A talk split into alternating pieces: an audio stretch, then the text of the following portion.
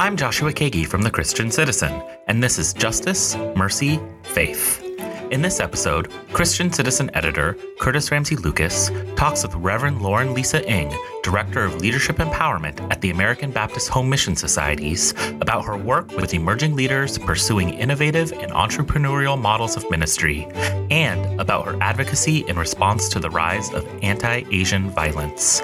Here now is Curtis Ramsey Lucas with Reverend Lauren Lisa Ng.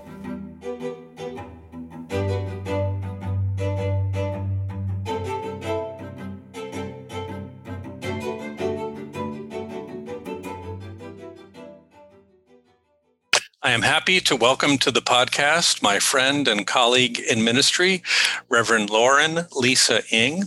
Lauren is Director of Leadership Empowerment at American Baptist Home Mission Societies, where she works with innovative and entrepreneurial models of ministry and the emerging leaders who pursue them. Lauren, welcome to the podcast. Hi, Curtis. Thanks for having me. Tell me a little about your work with ABHMS. What does a director of leadership empowerment do? Great question. Um, cultivating leaders, as you know, is one of the uh, main areas of mission focus and priority that we have at the American Baptist Home Mission Societies. And so, as Director of Leadership Empowerment, I convene a team of experts who are just pursuing um, different areas of leadership capacity uh, for Christian leaders, both laity and ordained, uh, and missional entrepreneurs, which I know we'll talk about a little bit later, um, in a variety of different leadership areas. So uh, within our unit, we have someone who is working on scholarships and emerging leaders. Uh, we've got somebody who does work with, um, is the ecclesiastical endorser. Uh, for chaplains and uh, pastoral counselors and other specialized ministries somebody who's engaged in the work around uh, faith and finance. How do we talk about money within our context? And then um, the work that I am uniquely called to is around missional entrepreneurs, innovators, creators, people doing ministry in non traditional ways. And you're just coming out of the kickoff summit of the Co Creators Incubator. What is a co creator and how does the incubator function? Yeah, the Co Creators Incubator is a two year integrative program uh, here at ABHMS uh, that helps missional entrepreneurs to turn their Christ centered ideas into viable ventures and ministries um, with that Christ centered um, focus. And so, a co creator, the, the name is born out of this. Um, out of the the the concept, the idea that many um, have have heard about the fact that we are created by God, but we are also invited by God to co-create. And so um, a co-creator is a an innovator, like I said, an entrepreneur, someone who's saying, I feel compelled by Jesus to pursue this ministry area or this ministry idea. But it seems to fall squarely outside of traditional models of ministry. So I'm not maybe a local church pastor, or I'm not doing something at a regional or national level, or I'm not a community um, you know, uh, it, it's not a community organization that's already established, but it's something new. It's something a little bit outside the box. And um, and what do I do with this idea? Because I see it as a ministry. And so the Co-Creators Incubator invites entrepreneurs like that to apply for the program, and if accepted, are in a cohort called the Co-Creators um, Incubator cohort. They're paired up with um, a group of incredible mentors, and we travel again through a two-year program where they get to kind of flesh out their idea gain the resources they need to um, help make it viable, put some feet to it. And then later on in in in, in the program, uh, we do something called a launch summit, which we like to call Shark Tank for Jesus, because that's a reference that people will often know. Uh, where during a demo day, these co-creators actually come and pitch their idea out into the world to a room full, both physically and virtually, a room full of creative partners who might seek to um, invest or partner with the co-creator in a variety of ways. And how many co creators are you working with in a particular cohort? Yeah, we work with six co creators each two year cycle. So we are in cycle two now. Um, so there's a group of six who came through cycle one in 2019 and 2020. And now we've just begun cycle two, which will be uh, who will be with us 2021 and 2022. And what are some innovative uh, models of ministry you've seen through your work with the Co Creators Incubator? Yeah. I'll give you an example from uh, maybe cycle one cohort and then an example from this current cohort. So in cycle one, um, there's a, an individual named Tony um, Gapastione who is uh, was a co-creator then and actually has come back to join us in the second cycle as a mentor, which is great. So he's still engaged in the program. Um, but he's the founder of um, Brave Maker. Uh, you can check it out at bravemaker.com. And it is a um, an organization that's you know it's a film festival. It's a um, it's a it's a media um, you know pr- production uh, company.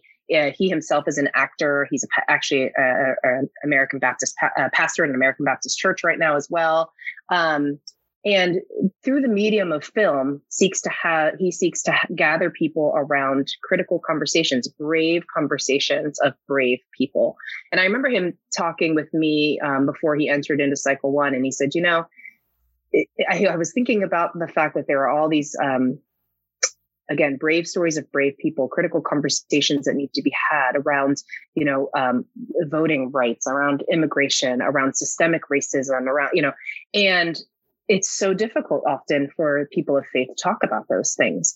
But I thought about my own love for this is Tony talking. I talked about my own love for film, um, and thought about how people naturally gather, for instance, in a, um, a movie theater. You know, they come together, they sit together, they they watch something, they talk about it beforehand, they talk about it afterward. And he thought, what if I were to combine those two things? And so um, now Brave Maker will host, you know, obviously in non-pandemic times. Um, so we're looking, he's looking forward to to beginning this again soon. But um, we'll gather actually in movie theaters, uh, rent it out for the week, rent some of the the, the rooms out for a weekend, um, have a big film festival, and and have these independent films uh, come and show, and then people will. Um, come in and watch the film and then there'll be a panel of folks afterward uh, including usually the filmmaker um, some other people who can speak on the topic that the film, you know, kind of um, is discussing, and they'll have this amazing conversation uh, that unpacks kind of the major themes of the of the film itself and, and the topic that it addresses. So it's a way of gathering people in an innovative way to talk about the things that um, should be um, top of mind and top of heart for our churches. Uh, in this current cycle, too, let me think about who I who I would um, highlight. There is um, uh, um, somebody named Ruth uh, Alert Jones, who is uh, coming in working on pregnancy, uh, a ministry for families and women who are um, have experienced pregnancy loss. And so through the HEM network, um, Healing Embrace Maternal Network, she's looking to provide resources for and community for, again, families and women in particular in the church um, who have suffered from pregnancy loss. Again, a topic that often um, is difficult for us as churches uh, to to um, to encounter and embrace. And so um, that's one of the ministries, yeah, that's in our current cycle. Mm. You contributed a chapter to In This Together Ministry in Times of Crisis, which was published late last year by Judson Press. Your chapter, Pushed or Prompted God's Invitation to Change, explores what we are learning about being church during the pandemic. And you begin that chapter by reflecting on the Midrashic story of Nahshon. Who was Nahshon and why has his story been significant to you in these times? Yeah, I first read the story of Nahshon um, actually through another book, um, Gil Rendle's Quietly Courageous, that I read as part of my Doctor of Ministry program um, at Central Baptist Seminary, where I am I'm um, engaged right now in that course of study. And um, Nahshon was one of the people of Israel who were who was on the the, the banks of the Red Sea um, as Israel was fleeing uh, the Egyptians, and so uh, the story goes that he that as everyone was kind of on on on the edge of the water discussing what are we to do, uh, he was the first one into the water, um, and so entering into these uncharted waters uh, on the faith and promise of the God he knew. Um, to deliver on that faithfulness and on those promises, walks in uh, up to his ankles, and the waters don't part continues in deeper up to his knees, the waters still don't part. Continues in even deeper up to his shoulders, the waters still don't part. And it's not until he takes the next step where his face, his nose would have been under the water, that the waters finally part. And so I use that story. I've been reflecting on that since, um, since I first read it, uh, about you know what what does it mean um, as the people of God to perhaps frame um, this this movement into these uncharted waters, into this this this terrain that is unfamiliar to us, um, as as being invited and prompted by the spirit versus pushed. Because what how does our posture change? Both our both our physical our spiritual our emotional and our mental posture change uh, when we feel that we're being pushed versus being invited in you know a hand is being reached out to us you write in the chapter um, in times of crisis, we're especially attuned to the Creator's invitation to ask critical questions concerning the church's identity and purpose. And that in these times, we have learned innumerable lessons and gained immeasurable insights about being church, especially as it relates to creativity and connectivity. What are some of the lessons you have learned in this past year? Wow um, you know, when I was writing that chapter, I was um, referring a lot to the to the again innovative kind of creative.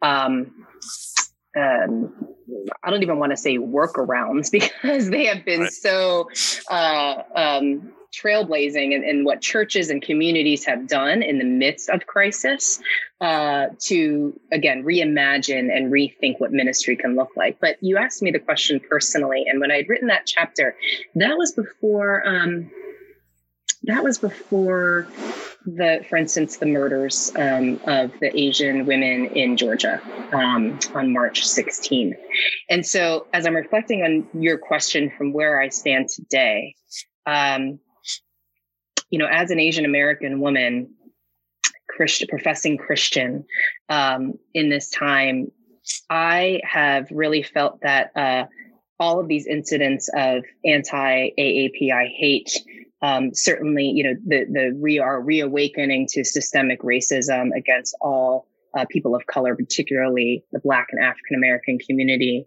Um, I've been giving some thought to the way this the so much of how God has worked in my life, all my life up until now, has prepared me, has prompted me, invited me in to this space now um, to share my voice uh, with regards to um, racial healing, racial solidarity, um, and certainly the amplification of Asian American Pacific Islander voices. Uh, I think about the fact that I um, have always loved poetry. always, uh, you know, I was writing poetry as a child. Um, I actually uh, majored in poetry and creative writing at Oberlin College in college, and and then kind of tucked all that away for several several years, and then in this time in this season have found that my voice and my poetic voice in particular has been the way for me to enter um, this critical conversation that's happening uh, around the AA, around and within the AAPI community. So again, I think, gosh, I could, in some sense, feel pushed um, into dealing with all of this tragedy and this crisis. And in some ways, I'm realizing, no, I, I think the spirit has actually been preparing me and, and is prompting me into these un, uncharted waters um, in that way. Mm.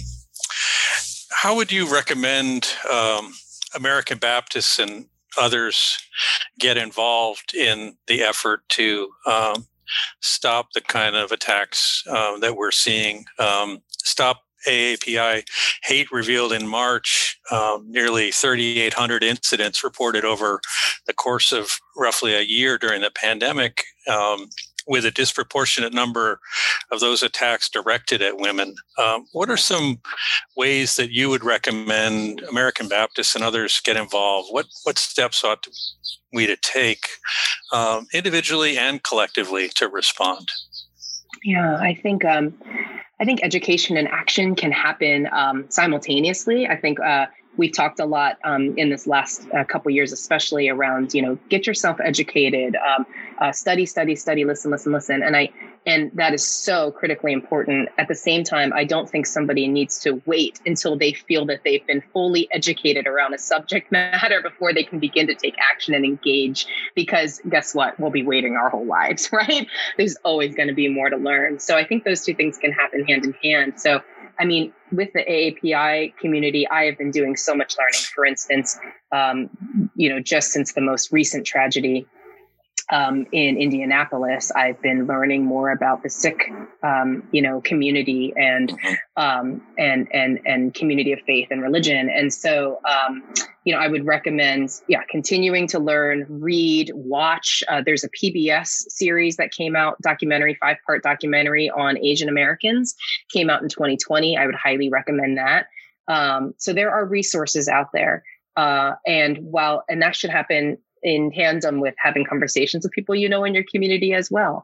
Um, so the micro and the macro education. And then action. Uh, one of the things that's happened for me this past year is that I have become more engaged locally with my own community here in, um, I'm in the San Francisco Bay Area in California. And I, having, you know, being national staff like you, Curtis, have always kind of had my mind and, and my focus set on national, you know, the national level. And so I came to realize that I know more uh, Asian Americans in other parts of the country than I know in my own neighborhood. Hmm. And so after the tragedy in Georgia on March 16th, I put out um, a call, uh, so to speak, for for um, com- community AAPI community members here in my own county in California to gather for a conversation around how are we feeling, what is it we might want to do together in response. And um, I remember it was you know that happened in Georgia on March 16th on on a Tuesday. On Thursday, the 18th, I hosted a Zoom conversation, and I had only texted. I was like, "Who do I know who's Asian in my county?" And I was literally texting my my 10 year old son's friend's mother. You know, like, "Hey, would you be interested in having this conversation? Because I know you're Asian." And 63 people showed up to that Zoom call on that Thursday night, um, including our, you know um, uh, including count community leaders, county leaders, and all that. And we did the sort of fishbowl experience where I invited anyone who identified as AAPI to begin kind of with those prompts of how do how are we feeling, what do we need, what do we want, um, and then we opened it up to a larger conversation. And lots of incredible things have happened as a result of that, and the and the work that was already going on that I just had not been a part of. And so I have had the privilege of entering into the stream of, of, of, of advocacy and justice work that's already been at play in my county for long before I ever arrived. Um, so I would say, you know, an, as an encouragement, look at what you can do locally. I mean, these are huge topics, huge issues, huge crises, and they can be so uh, monumental that it can feel paralyzing, right?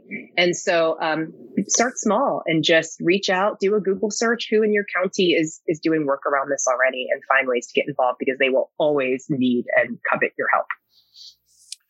I think that's great advice. Um, we we have to pay attention to what's happening nationally and globally, but it can be overwhelming to look there if we're not also engaged locally. And I think that uh, the opportunity to be engaged and to have an impact locally is in some ways so much greater than um, you know things that are so much more distant to us at a national or global level.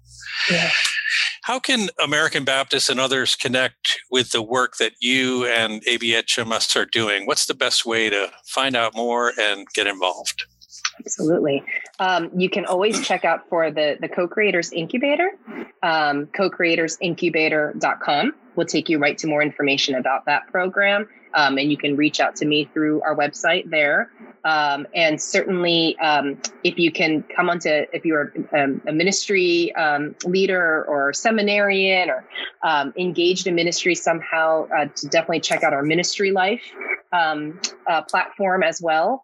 And uh, on there, you can listen to um, a podcast that I host as well called Hatched, which is a podcast of the Co Creators Incubator. And you'll get to hear me um, interview uh, the co-creators themselves, some of our mentors and others, other entrepreneurs um, within American Baptist and beyond um, who are doing that kind of innovative work and get to hear their stories firsthand.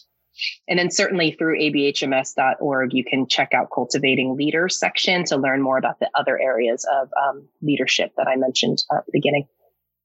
Okay. Lauren, I want to thank you for taking the time to be with us today. Thank you for having me. It was a privilege and a pleasure. Thanks, Curtis. Lauren's chapter, Pushed or Prompted God's Invitation to Change, can be found in In This Together Ministry in Times of Crisis, published by Judson Press. It is one of a number of insightful reflections on challenges we are currently facing.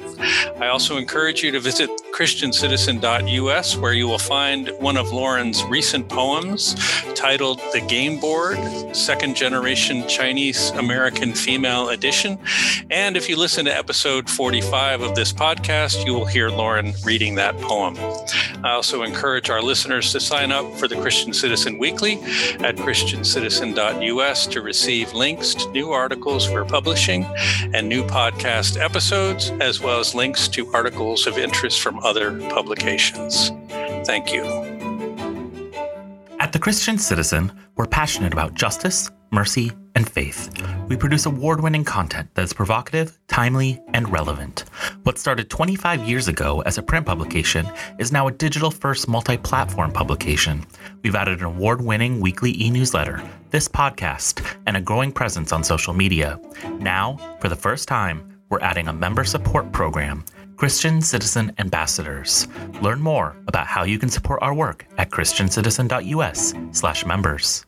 Thank you to this week's guest, the Reverend Lauren Lisa Ng. Our theme music is Eye of the Beholder by Fabian Tell. The Christian Citizen is edited by Curtis Ramsey Lucas and is a publication of the American Baptist Home Mission Societies. The show, website, and newsletter are produced by myself, Joshua Kagi. Stories are copy edited by Hannah Estefanos. Our art director is Danny Ellison. The Christian Citizen editorial board is Dr. Jeffrey Haggray, Laura Alden, Susan Gottschall, Dr. Jeffrey Johnson, the Reverend Salvador Orellana, the Reverend Dr. Marilyn Turner Triplett, and the Reverend Cassandra Carkuff Williams. And our advisors are Sherilyn Crow, the Reverend Kimberly Peyton Jones, the Reverend Stephen D. Martin, the Reverend Marvin A. McMickle, and the Reverend Harold Dean. To learn more about the Christian Citizen, visit our website, christiancitizen.us. That concludes this episode of Justice, Mercy, Faith. Thanks for listening.